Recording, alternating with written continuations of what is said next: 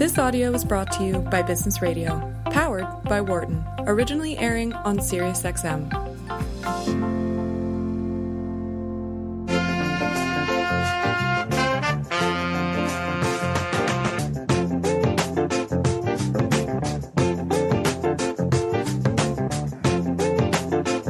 Hey, folks, welcome back. You're in the workplace. I'm Peter Cappelli. Uh, I'm Dan O'Meara. and that is Clean Your Office Music. Yes. Uh, so it's time to talk about cleaning stuff up. And with us to talk about this is Libby Sander, who's a professor of organization behavior at Bond Business School, and she's in Australia. Libby, thanks very much for joining us.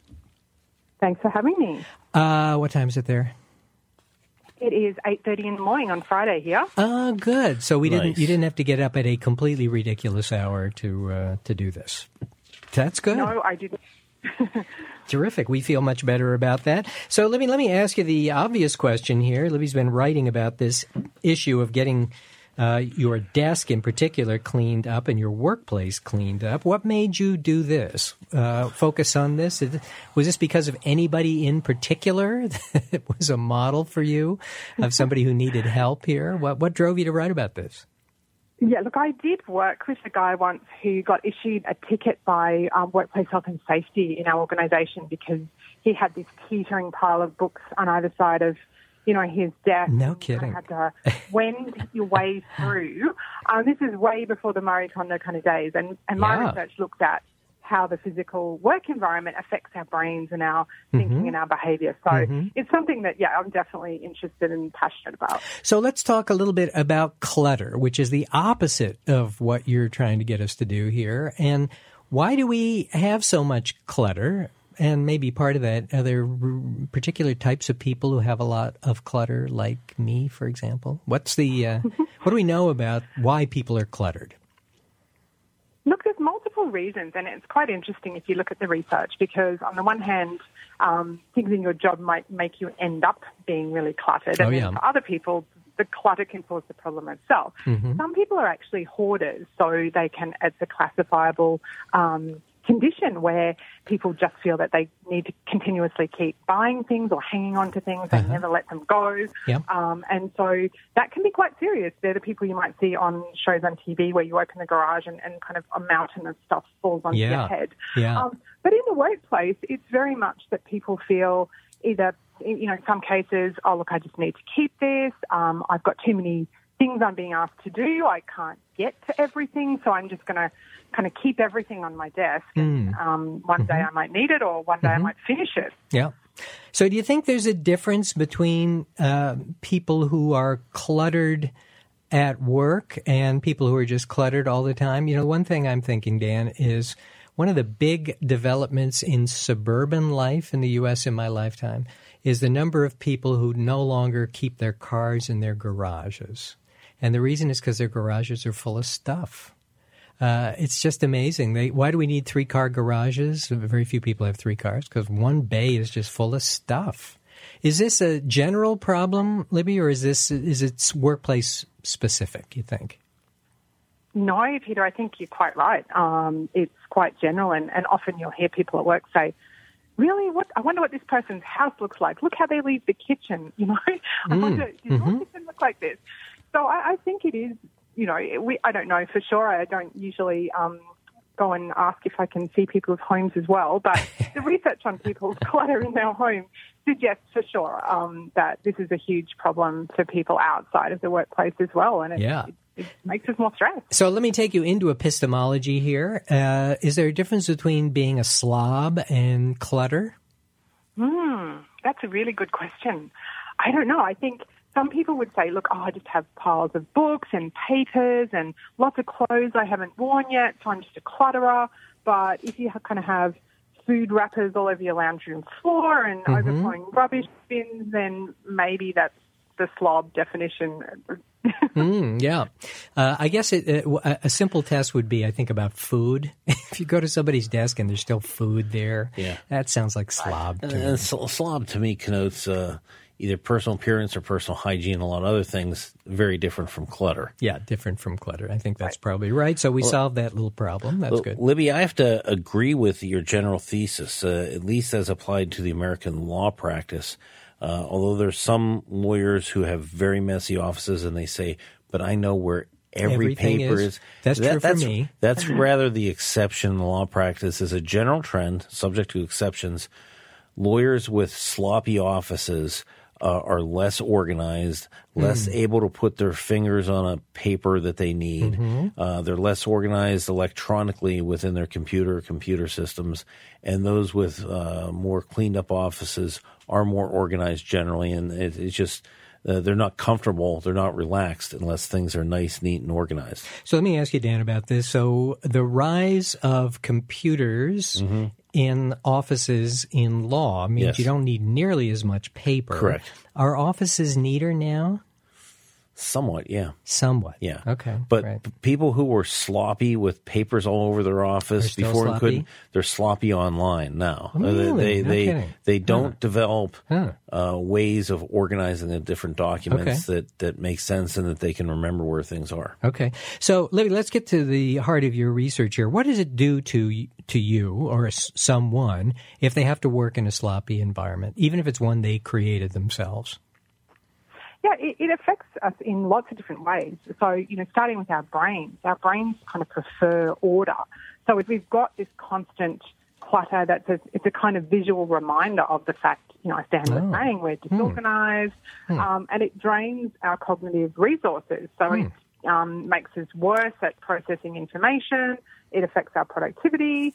Um, from a health perspective, um, some studies have shown it increases our stress hormones, um, cortisol. Really? No kidding. Uh, Hmm.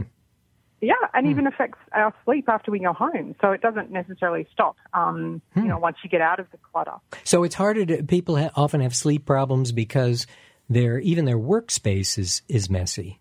That's enough to create sleep problems in some people. So I think quite complicated. If you are in a constantly stressful environment, it Okay. triggers. Mm-hmm. our fight or flight um, kind of response, and so over time that leads to you know lots of different um, you know negative health outcomes. Yeah. And there's Yeah. been some research that showed that people who are in that state, obviously they don't sleep as well, and people who in fact have very cluttered homes and bedrooms, Mm-hmm. they sleep more poorly than people who um, have tidy, clean Mm-hmm. homes. Yeah. How much of this do you think is about stress? So here's the issue, I think, right? If you are really cluttered, and as Dan says, uh, it's harder to find things, um, and you get frustrated by the lack of order in things, and uh, that's causing your problems, or do you think it's something even beyond that, beyond the stress? Oh, for sure. I mean, it, it kind of goes in both directions. So for, if people at work have, you know, too many jobs to do, if they um, find it difficult to make decisions themselves or they're waiting on other people to make decisions, um, if they're feeling overwhelmed, then what happens is they can end up being cluttered because they're starting to procrastinate, they're kind of not being very effective in their job. Yep. So it's, you know, there, we kind of need to make sure that we're cleaning our environment as well, but also managers need to be aware that, look, if that person's desk is really cluttered, it could be, as Dan was saying, that they're a messy person, but it could also be that they're, you know, quite stressed and not coping with their work. Yeah. So how does this get started? So all of us start out with a clean desk. Right? You're new to the job. They don't give you a messy desk when you check in. You got a clean one. Um, how does it get messy? What are the sort of little micro decisions that cause the mess to happen? Well, I think people are really conscious nowadays um, from a governance perspective, thinking I need to keep this, so I or I just might need it later. Oh, so, yeah. you know, you get to the end of the week, and then you think. Mm, we've got less filing and storage space in modern Yeah. offices, Yeah. particularly in Yeah. open plan. Yeah. So we kind of think, I just better hang on to this. I might need it one day. And then, you know, if you haven't looked at something for six months or 12 months, unless it's something you legally do really need to file, then Yeah. it probably shouldn't be on your desk or in the immediate office. Right, Maybe right, should be in right. Well, I think so. In defense of clutter, uh, I'm, uh, or at least I think in defense of the difficulty in non-clutter, uh, is that it takes a lot of energy uh, to deal with some of those things. So, as you say, for example, keeping receipts, right? So, Mm. um, okay, so you've got to keep your receipts. You feel you should for a while. Let's say it's not crazy, it's not hoarding. You really do Mm-hmm. feel you have to keep them around for a while. Where are you going to put them? Um, Mm. I suppose you could create a file for that, but on the other hand, you also kind of know you don't have to keep them for very long. So here's an example Mm. of something that, that we've got here. Uh, we're supposed to keep student papers for, I think, a semester or so, right? I think at least a semester. So they turn them in this semester. We're supposed to keep them for till the, well, I guess probably until the end of next semester, which would be a long time. Um, where do we put them? Well, I, should we create a dedicated space for those things? This, you know, it's actually pretty complicated when you think of all the things you might have to keep for a little period of time. Um, and takes a lot of mental energy to, to do this. How much of this is procrastination that's generating the problem? So I should think, okay, I understand. I should find a place to put these papers because they're going to be here for a while and I'm not going to see them, so get them out of my sight. And, um, but that takes a lot of work, so I don't bother. I leave them on my desk. How much of it is just procrastination? And then you do it a few times and suddenly your desk is messy. Uh, Absolutely, because you know, there's very few people you talk to who would say, "Oh, you know, I don't really have much to do at work. I'm really not that busy." So, yeah, I mean, you go to think, "I'll file these papers somewhere helpful," and then a student comes in, or you know, someone comes into your room for a meeting, and then yeah, it doesn't get done. So, absolutely, it's how busy we are every day, and little things build up. So let's uh, talk about how we're going to fix this problem. Remind people we're talking to Libby Sander, who's on the line with us from Australia. She's a professor there. This is an article she wrote for the Harvard Business Review, The Case for Finally Cleaning Your Desk. How do we get started on this? So, as you said, ideally we don't let it build up, but I think most people would just laugh and say, "Well, that doesn't happen." Yeah, So, okay. the first thing to do is, um, you know, really take a hard look at what is on your desk. Do you really need to keep it, and in any filing cabinets or shelves or cupboards around your office? Okay. Are you keeping it just in case? Um, and maybe there's a whole lot of stuff you can shred or throw away. Okay. Can I stop you for just a second, before, before, even before you get into the tactics? So, have you got a triage view of this? That um, we're not going to try to take somebody and make make them start out being neat. We're going to deal with the mess on their desk every once in a while. Is that uh, is that your view? Every once in a while, we need to have a fire, right? Yeah. And just deal with this. Okay. All right. Well, that's good. That's a that's a choice. Okay. So carry on. I got my messy desk, and you're trying to help us figure out what to shred or where we go first. Yeah, I think well, you as you were just saying, you could use the regular fire cleaning day as a pizza event to get people to communicate more and Ah. maybe share information. So you know that could be one idea that managers could put in place. Um, so work out what you can throw away first, um, Okay. or shred, and then uh, probably the things that you're hanging on to that shouldn't be on your desk, but could in fact be archived or stored in a filing cabinet or somewhere that's not on your desk. Mm-hmm. Mm-hmm. Okay. You so really should just have, sorry. you're going to go through every pile on your desk and do this. Uh-huh. Okay. Right. And how often? As soon as the pile gets big, I think is probably the punchline here, right? Well, people who apparently um, are consultants that are doing this kind of thing say that you really should just have the things on your desk that you're working on at the time. So, in Dan's example with the lawyers, Yeah. you know, he probably sees lawyers with 10 different client files on the desk. And that's a bad practice because you're probably going to lose something or misfile something. So, really, just keeping the things that you're working on on the desk um, is a good strategy. Which means you got to put them away afterwards. Like pick up your toys, kids, and put them away. That's the Right. That's the hard part, right? Mm-hmm. Okay, so you're going to do that every once in a while. As a manager, you're giving advice to intervene in an organization in your office if you start to see these messy things and make it a kind of policy that we got to clean up our desk. Uh, do you get pushback from people for managers to do that and say, hey, you know, this is just the way I work? Absolutely, because there has been a study that showed that messy desks are better for creativity. So Really? You've got a creative. Yay. I'm Yeah. going with that one. okay. But then I'm sure Dan would say, well, actually, maybe most of our lawyers don't need to be that creative. We don't want Okay. them um, being overly creative. But Okay. yeah, so um, it showed that if you have a really clean and ordered desk, you're more likely to follow procedure and policy and kind of a linear way of thinking. Okay. But if you need to think outside the box and um, you know not necessarily follow the rules and the things that we know are helpful for creative thinking, then actually a messy desk is better because it's Okay. already saying to you, "Hey, things are out of order here. It's kind of a bit chaotic, so your brain might follow suit." Okay, that's interesting. Uh, and let me ask you the big question, which is the Maria Kondo question. And uh, I can't say I watched this. Um, is it on? I'm sure it's in Australia too, on Netflix or something. Yeah. It is. Yeah.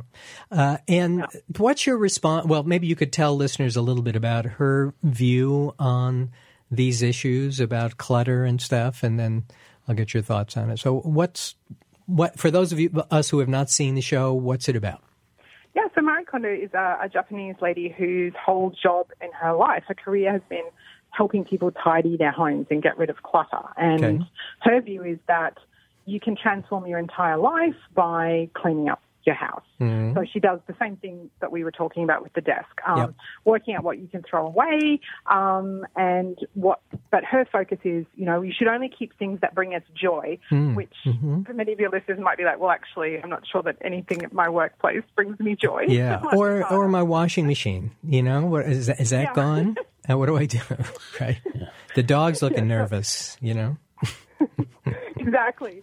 Um, so people, yeah, but she's very much sort of this, you know, just have a minimal number of things that you really love in your life. And if you've got a closet full of 20 white shirts, well, you really need 20 white shirts. Yeah.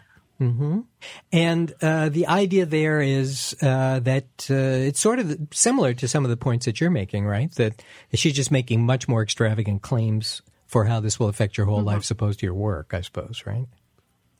Absolutely. She says people end up getting new jobs and new relationships. And I'm sure, yeah, the employer doesn't want you to get a new job as a result of Right, right. what's the uh, what's the response uh, in Australia to to this? Is uh, is there a kind of messy um, brigade? Um, people who revolt against the idea that uh, we ought to try to clean everything up. I imagine some point in the someplace in the U.S. are probably a little like this. What's what's the response you get there?